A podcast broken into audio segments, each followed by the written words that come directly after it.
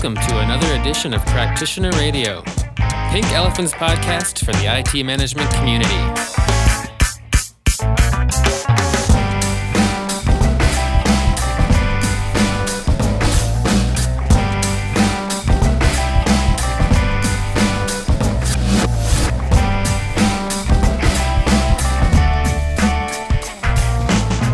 Welcome to Practitioner Radio, episode 45, Pink Elephants podcast for the IT management community.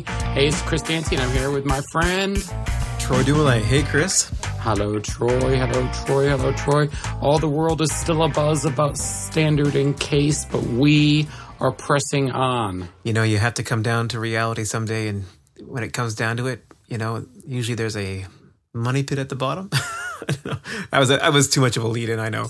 Speaking of money pit, have you heard of this Axelos organization? All right, moving on. So service based costing. Uh, now this is this is a topic we touched on lightly, and you've got you've blogged about it in the past. I think you told me. I'm not going to cheat. You told me about this episode eight, which was March 24th, 2011. So. Uh, over two years ago, Yeah. we uh, we started talking a little bit about financial management. Yeah, we did talk about service based costing a little bit there, but it was broader. So today we want to kind of focus in on, you know, that question of when you define services, what does it cost? Because that, in the end, is the second question you usually get out of the customer's mouth the moment you start talking. Okay, here's my catalog, and here's my requestable service units, and you know, now you actually have a unit you can compare to something externally, and so almost invariably you have to kind of acknowledge the fact that eventually someone's going to ask you the question about money. Hmm. this this question of money. I mean, you probably have a whole show planned on how we're going to do this, but I would think it would be really hard. So, you know, as a family, you know, me and my family, we're starting to look at what we pay for all of these different services.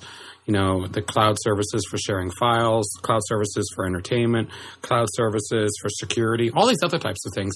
But as soon as we got into it, they were linked to so many other services. So even though the companies weren't actually tied to each other, they were tied to a bigger actual service we were consuming, right? So the internet uh, for my home is a service.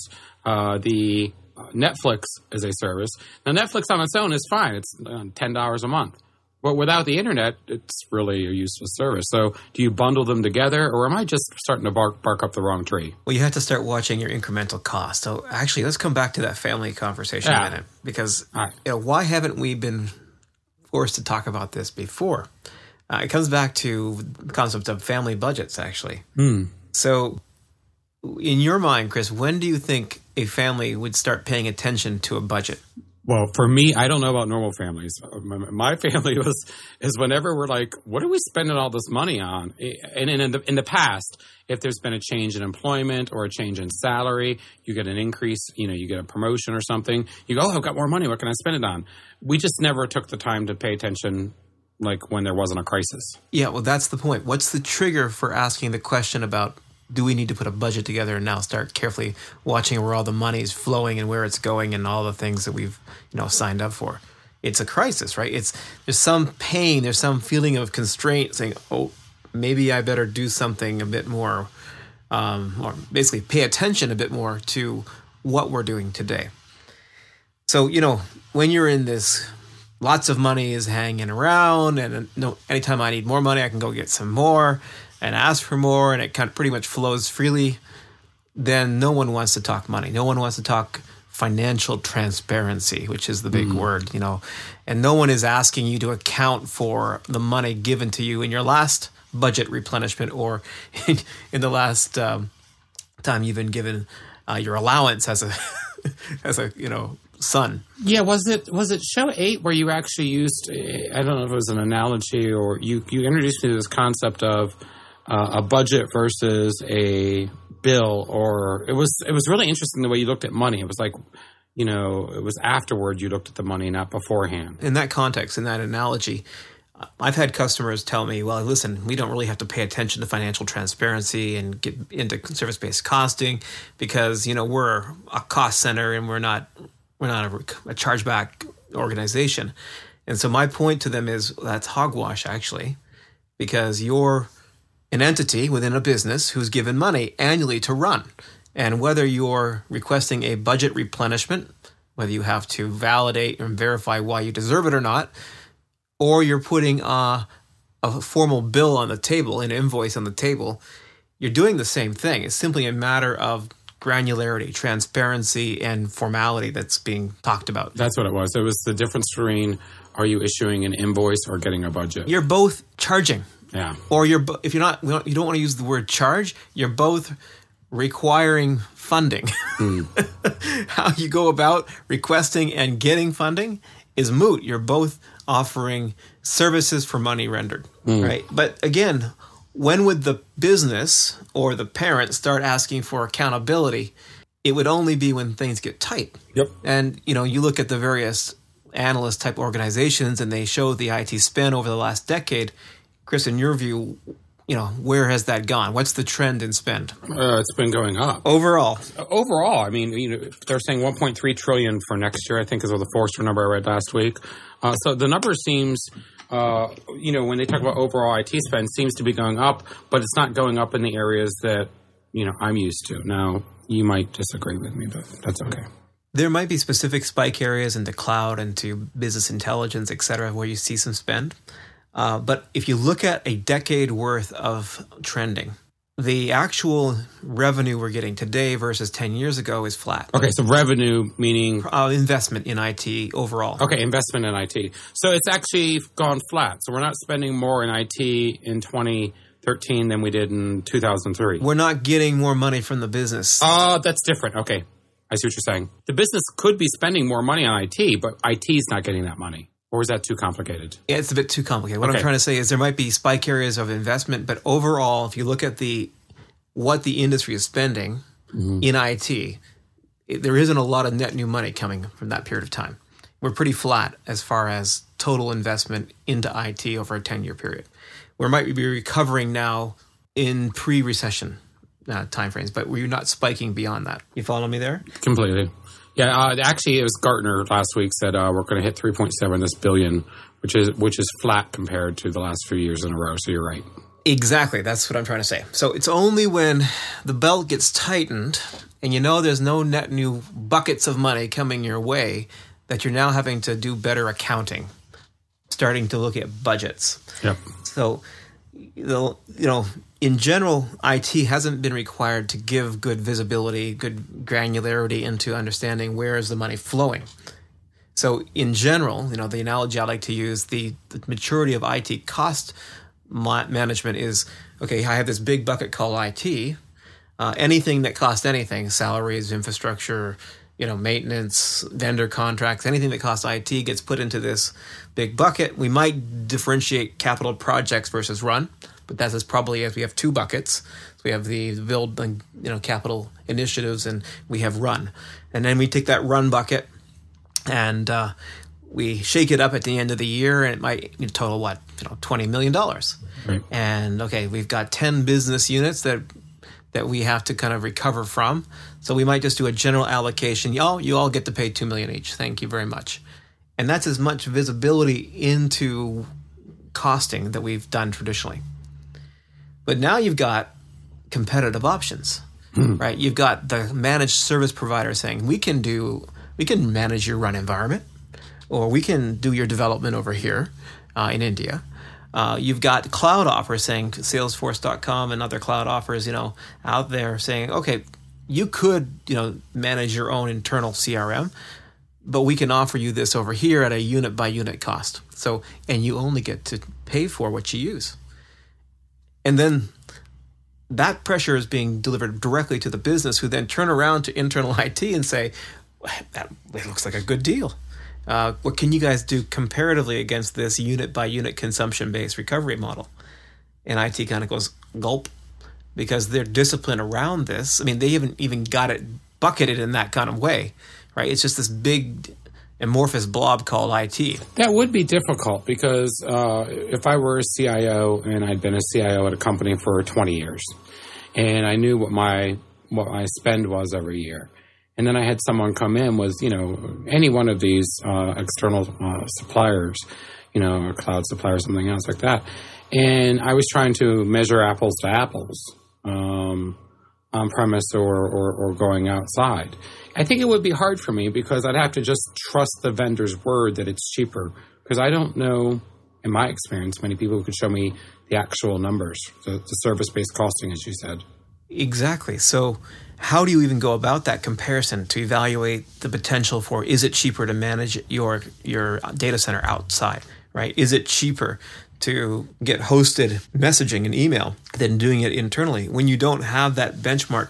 So the base decision here is challenged because you know in we're supposed to make decisions based on the financial risk. Yep. yep. well, at least that's one of the main contributors. I was going to ask you about risk, but I thought this this conversation goes so many directions. I'm going to just let you talk. well, there's many different ways we make a decision, right? There's yeah. value, there's risk, there's financial return, or at least cost, and how do I make a, an informed decision from an IT strategy, a business strategy, looking to enable business outcomes with IT services, unless I actually know the comparable cost for what I do today? So, as markets get tighter, as profit and margins begin to get tighter, you know, unless you're in one of these growth markets, there's less money going around, so people have to do better accounting and better uh, financial transparency, and that's where now this this driver on from the executive side anyway is coming for service based costing. They need to be able to make business decisions relative to comparative analysis and options mm. that are external. Yep. But our whole psyche and how we look at IT from a technical perspective, uh, you know, just here's operations as a big bucket, doesn't do well in this comparative analysis unless I'm looking at operations as a big bucket as an external offer, which is not comparable. No one does that. No. They're going to have, okay, your business analysis will cost you this. Your project management will cost you that. Uh, your messaging will basically be at this cost. Uh, your telephony service will be at this cost. So they, they have to look at it at a service by service basis. Just like you were starting to go with Netflix costs this. All right, that's true. But then I have my internet that costs this. But to even have that combination, you would have to have known those two elements and they combine together. Yeah, it would be my, I guess, inclination to automatically start to like let it sprawl. Like, okay, what about electricity? What about the cost, you know, to air condition the room, that sort of thing. well, but you would probably bucket that into utilities, right? So you'd have service categories that you would kind of get around. But the key is you're looking at line items, being able to aggregate those up to higher and li- higher concepts. But you're not just looking at one big dollar figure. You're having to to segment out what you're doing and what it costs. Because we can't make decisions about where I cut back unless I know what I'm cutting. I could cut something invariably that would actually disconnect something else if I didn't know this dependency. Right. Right. So here's a challenge. We have these consumption based options, service based options externally, but the average organization is still struggling to understand what a service is and move their organization to service based management. Yep. But that's just the first step because eventually, when I now start to segment my offers into these are the building blocks that I'm, you know, enabling and delivering to deliver business outcomes. In the end, I'm going to have to get a better sense of what those blocks cost because when I assemble different levels and different offers of these blocks, there's different costing that, you know, suddenly I have to be aware of. It goes back to the premise you start paying attention to the P's and Q's, the you know, the dollar figures only when you're required to by some external trigger like a crisis like um, belt tightening budgets flat, for example. Yeah, because I remember when we talked about the service management office, I don't. It it just seems to me like I, I never even thought when we were having that talk, and we also talked about that at I think Pink twelve or thirteen. Um, I we I, we I don't remember talking about the financial aspects of that, and can you have a service management office if you haven't done this work. Well, you're getting into a function now dedicated to managing the governance and continual improvement of the service management processes. Okay. Um, and there's a cost to that. Uh, so, and actually, you know, we talked about professional services. Remember in that mm-hmm. the episode on service definition. Mm-hmm. So the same thing applies for your project management office or your security office. You have to say, well, first of all, the my PMO, my information security group, and my now service management group have some benefit. There's a professional service they're delivering service excellence, service availability, whatever that might be, governance, metrics. And so they have a cost and they have a value. So before I can build a business case to create a service management office, I have to show what that cost would be and what I'm going to get out of it. Right? Today, we have fragmented processes everywhere, and we have people running multiple tools to manage those fragmented processes. And we've got people in different administrative and governance roles across the organization. Could we not centralize that and have a, a central center of excellence, for example, to kind of move consistent practice, consistent process, consistent tools as a goal? The same thing applies to PMO. Uh, today, I have project managers sprinkled everywhere, right? Every group has its own PMs.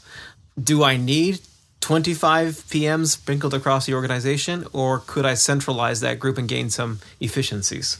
There's this question of cost that has to come into this. And if I don't want to, you know, consolidate, then I have to then prove the value of why that's the case.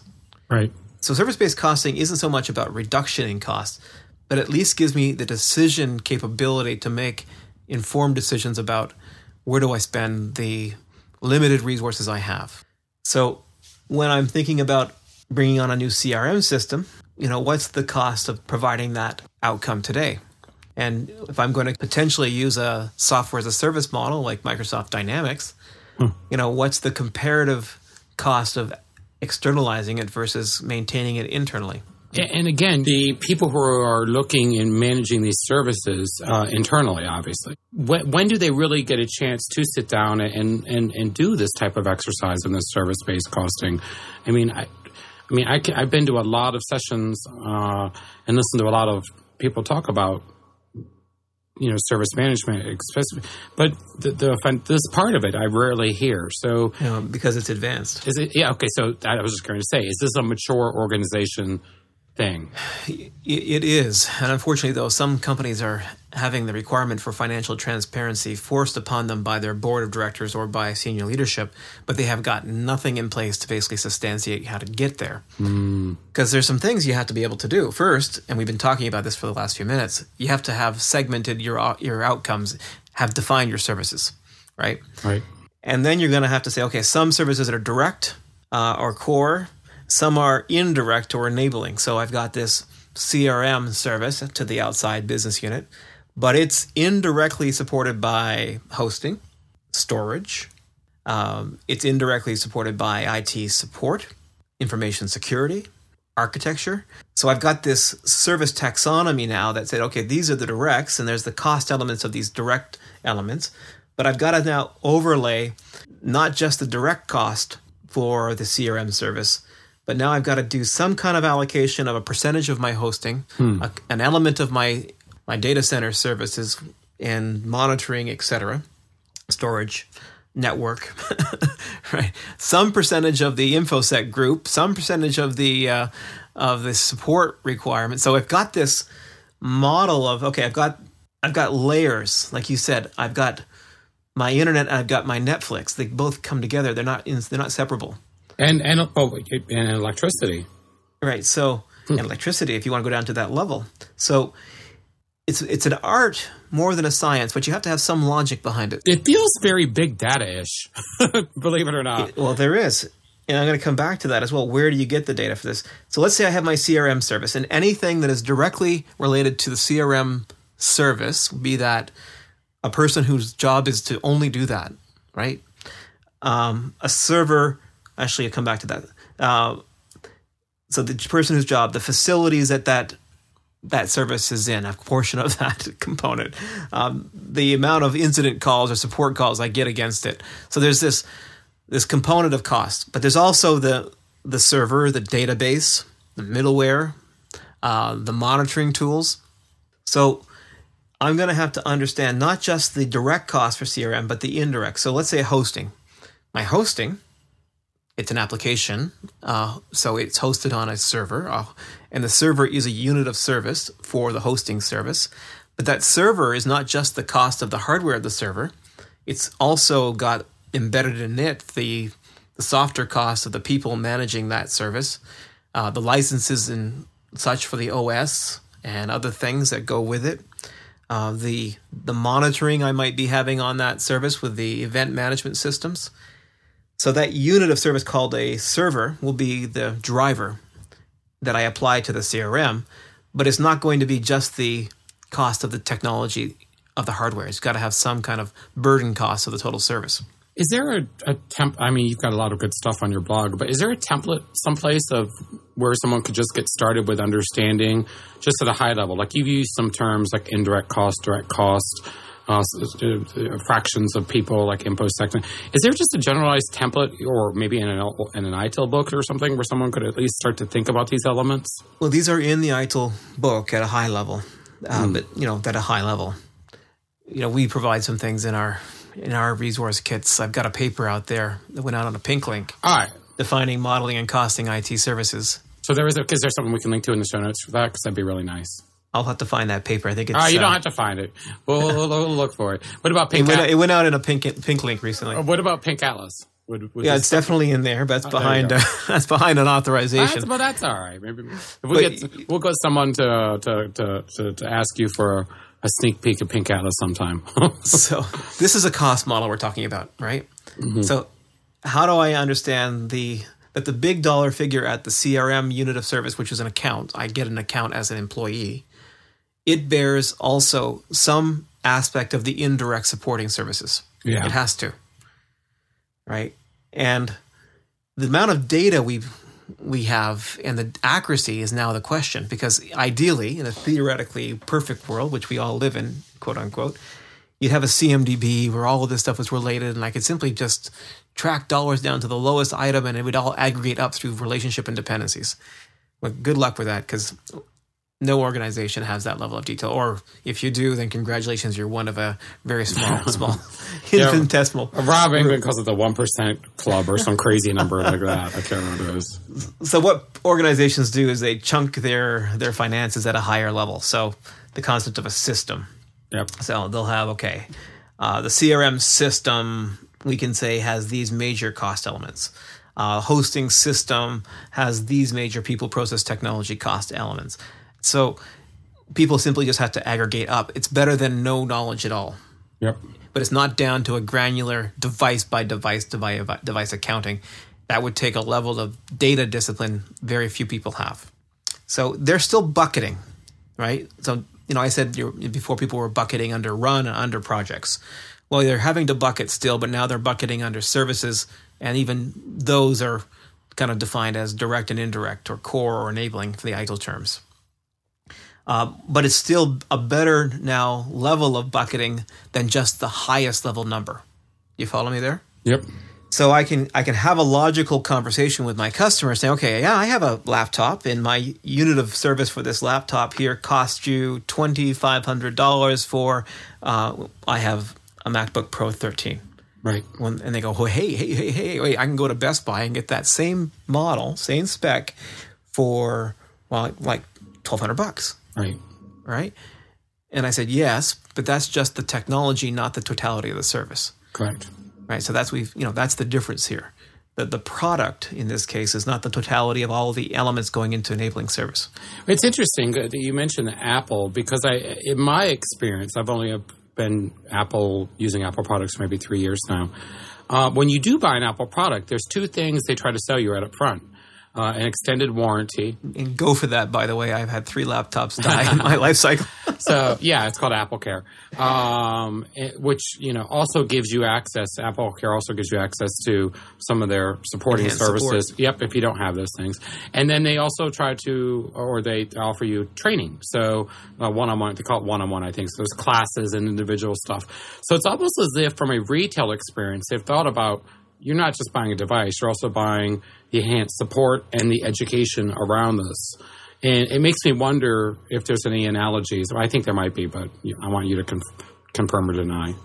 Any, parallels here? Well, that's exactly right. So, what good is the product without the enabling components? Well, you got this wonderful piece of hardware. Right. Now, Apple does a recent, decent job of putting on some useful productivity software. Yep. Right. But let's say you just have a machine with just the operating system. Yep. So, what's it going to do for you? It's not connected to the internet yet. in this context. You've just unboxed it. It doesn't have any productivity applications except Notepad, yep. um, you know, on it. Uh, so what can you do with it? Not connected to the internet, not having any applications. You can you can start typing, but it's not going to be very useful for productivity or collaboration or getting your job done. So you need enabling things. You need software services, whether they're installed on your hard drive or they're they're accessed via a browser. Uh, you're going to need connectivity to an internet if that's the case, and you want to be connected to the World Wide Web. So you know, look at a handset. I go and buy the most recent Samsung or Apple or RIM handset. What good is that seven hundred dollar handset without a data plan and a voice plan? Yeah, you you find out quickly if you leave the country. you do. Yeah, because your your data and your voice doesn't work, and then it's just like, what do I have this phone for? This is, so the cost of the product is nothing. I mean, this is why the telephony organizations basically give you the phone for free through subsidy because they make their money in the services. Mm. And you have to know that before you get into this. Otherwise, you've got this Windows device you can't afford, even though you thought you could afford it from a, no, the specific cost of the direct device. So if you're starting out, even thinking about doing this. You, you don't have to solve all the problems in the day or define all the costs in the day. You could just look at maybe one small thing in your IT organization. Well, yeah, you can go your major your major outlays, the things that are most most visible. I mean, even your come back to your Netflix earliest conversation. That's because I just went through this last week, Troy. We're like, Netflix costs a lot more than Netflix. This is what we figured out. You've got your Netflix at eight something dollars a month but you don't have a dig a big enough data plan. You've got like this 15 gig data plan. well, for us, right, it was so the data plan was one element, right, and then that gets it to the TV. But then what we found was when we were on our laptops, if we're wireless and we want to watch a movie in bed, we had to actually upgrade our router to so we'd have a better Wi-Fi signal or whatever AG or there's different.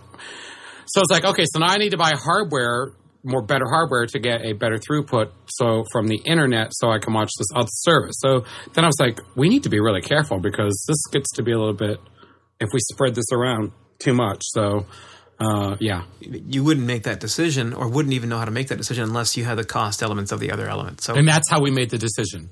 Was we said, is watching, not going to a television, worth the $200 outlay for the new uh, Apple router, which has faster over the air Wi Fi? And uh, and it was because it was like 300 bucks for that. And in the end, we said, you know, if we look at how much time we spend watching on our tablets and our phones and our and our laptops, and not in front of a TV, we actually decided it actually was worth it. But you but you had something at your advantage. You had already segmented all the elements required, and you had line item cost for each of those line uh, those segmented elements. Mm. So you could then combine them to understand the total cost of the decision you wanted to make. Yeah that doesn't happen in an IT world that's technology focused that only looks at technology at a domain level of costing and understanding. Yeah, let's go back to your CRM example. If we have CRM in our organization and we open up a satellite office, you know, we don't we don't think about the cost to extend. You know, it's a cloud based CRM, so it's not a big deal for those people. No, there's more PCs. There's the extra support because these people are remote, and it's not because we need remote control software if we need to help them, and it's not as cut and dry as it looks. It's not really possible to make informed decisions without the financial question answered. And we have to only think about budgets when the money starts getting tighter. But culture, I have to ask you, culturally though, couldn't this be a hot button issue? Because if I was in charge of one of these services or in an IT organization, and I thought, oh, I have this good idea, I listen to practitioner radio, or I want to do get more understand financial management better, um, I'm going to go down this road. I mean, I would think in some ways it would almost be culturally not very conducive to a long term position at the company to start making everybody's job more expensive than it originally appeared. Or exposing the cost of the current scenario. Yeah. So, is there a cultural element to this not happening? Not all, eh, besides a maturity element. People don't like the rock lifted and okay. transparency. People don't like transparency. They, you know, people prefer to keep the lights dim and the kimono closed. If you know what I'm saying, it's not always pretty when the kimono gets opened up. And yes, but the question is, how much time do you have left before someone basically demands you to show the goods? Does it for you? Yeah. Or does it for you? It's all about it's all about it's not so much about do you have the option of getting better transparency. It's about when will the question come and yeah. what time frame do you have left? Yeah. And now in my opinion. No, you're completely right. I mean, there are a lot of things I think and how the Netflix conversation came up was I had actually started secretly, you know, not secretly, I just didn't tell the rest of my family. I was tracking these things because I wanted to understand their impact on not only budgets but lots of other environmental factors. Yeah, but but it was only because I had started. So maybe you know you don't have to get this officially sanctioned in your organization. Maybe it's something you can just start to look at. So if and when someone does come and ask for the numbers, you can actually have your head up on it a little bit. And it will happen because someone's going to be marketing an alternative offer directly to your executive leadership or to the business customer themselves directly. It makes you wonder if you almost need an IT financial management office as well. As most most do have that, but they're just bucketing at a much higher granular level that's not comparable, not useful for this comparison. Yeah. They're using the technology domain based run versus projects level costing. And that's different than like the, the, the actual CFO and the accounting people at your organization. An IT financial office actually just their sole job is just to look at the costs and manage them and understand them. Is that correct? You know, I, I think in this case you have a finance group that's already doing it. You're just now changing their models, which is the biggest challenge, by the way because you've got these guys that have figured out a way to do this in the current environment and have decades of spreadsheets linked to yeah, you know not spreadsheets but yeah. link to link to link that all feed into their ERP systems and they're very loath to change their models now that it's taken them 10 years or more to do this. Mm. so mm. it's it's that's where more of the pressure for resistance comes from. It's it's the change. And Troy, I could talk about the service service based costing all day long. I can't believe I just said that out loud. Um, well, you've let me go two minutes overtime without stopping. I mean, you must be interested. Well, I, well it is because I just, you know, me as well, lately, I see numbers and data everywhere. I'm kind of like that kid from The Sixth Sense who sees dead people. But I just love this because it's just so consuming. You know, like you could do. I don't know. I love this topic, Troy, but I can't love this topic anymore because it's time for Troy's Thunderbolt Tip of the Day. Okay, so the moment you begin your journey journey towards service orientation, start preparing for the next question. It's about service based costing because it's just a matter of time. Thanks so much, Troy. We've got two really exciting shows coming up for you guys the next two weeks. Uh, one where we're going to go back to the future and actually get back to help desk 101, service desk 101. Just get back to basics. How would you set one up? And we have a very special reversey show coming up. So all that coming up in the next two episodes of Practitioner Radio. Troy, as always, thanks so much. You're amazing and I appreciate your time. Take care, Chris. Bye. Bye bye.